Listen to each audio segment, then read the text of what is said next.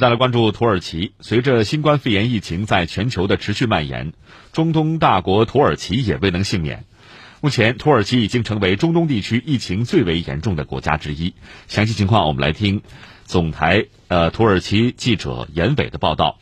严伟，那么给我们介绍一下土耳其的疫情情况和最新采取的防控措施。好的，根据土耳其卫生部长科贾九号晚公布的数据。当天，土耳其新增四千零五十六例新冠肺炎确诊病例，全国累计确诊病例超过四万人，达到四万两千两百八十二人。九号新增死亡病例九十六人，累计死亡九百零八人。此外，九号治愈二百九十六人，累计治愈两千一百四十二人。根据土耳其外交部公布的数据，截至九号，因新冠肺炎而去世的土耳其境外公民数也达到二百二十二人。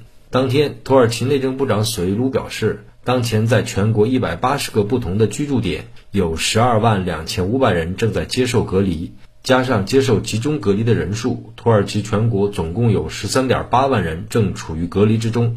索伊鲁还表示，已经有两万六千人因违反防疫规定而遭到司法和行政处罚。九号，土耳其政府宣布的最重要的举措是将新冠肺炎治疗纳入紧急情况清单，这意味着私立医院收费将是违法行为。同时，土耳其政府把新冠肺炎治疗用药纳入社保，在私立医院接受治疗也可以报销。土耳其总统埃尔多安九号宣布，对二百三十万无收入来源的贫困家庭给予一千里拉（约合一千一百人民币）的资助。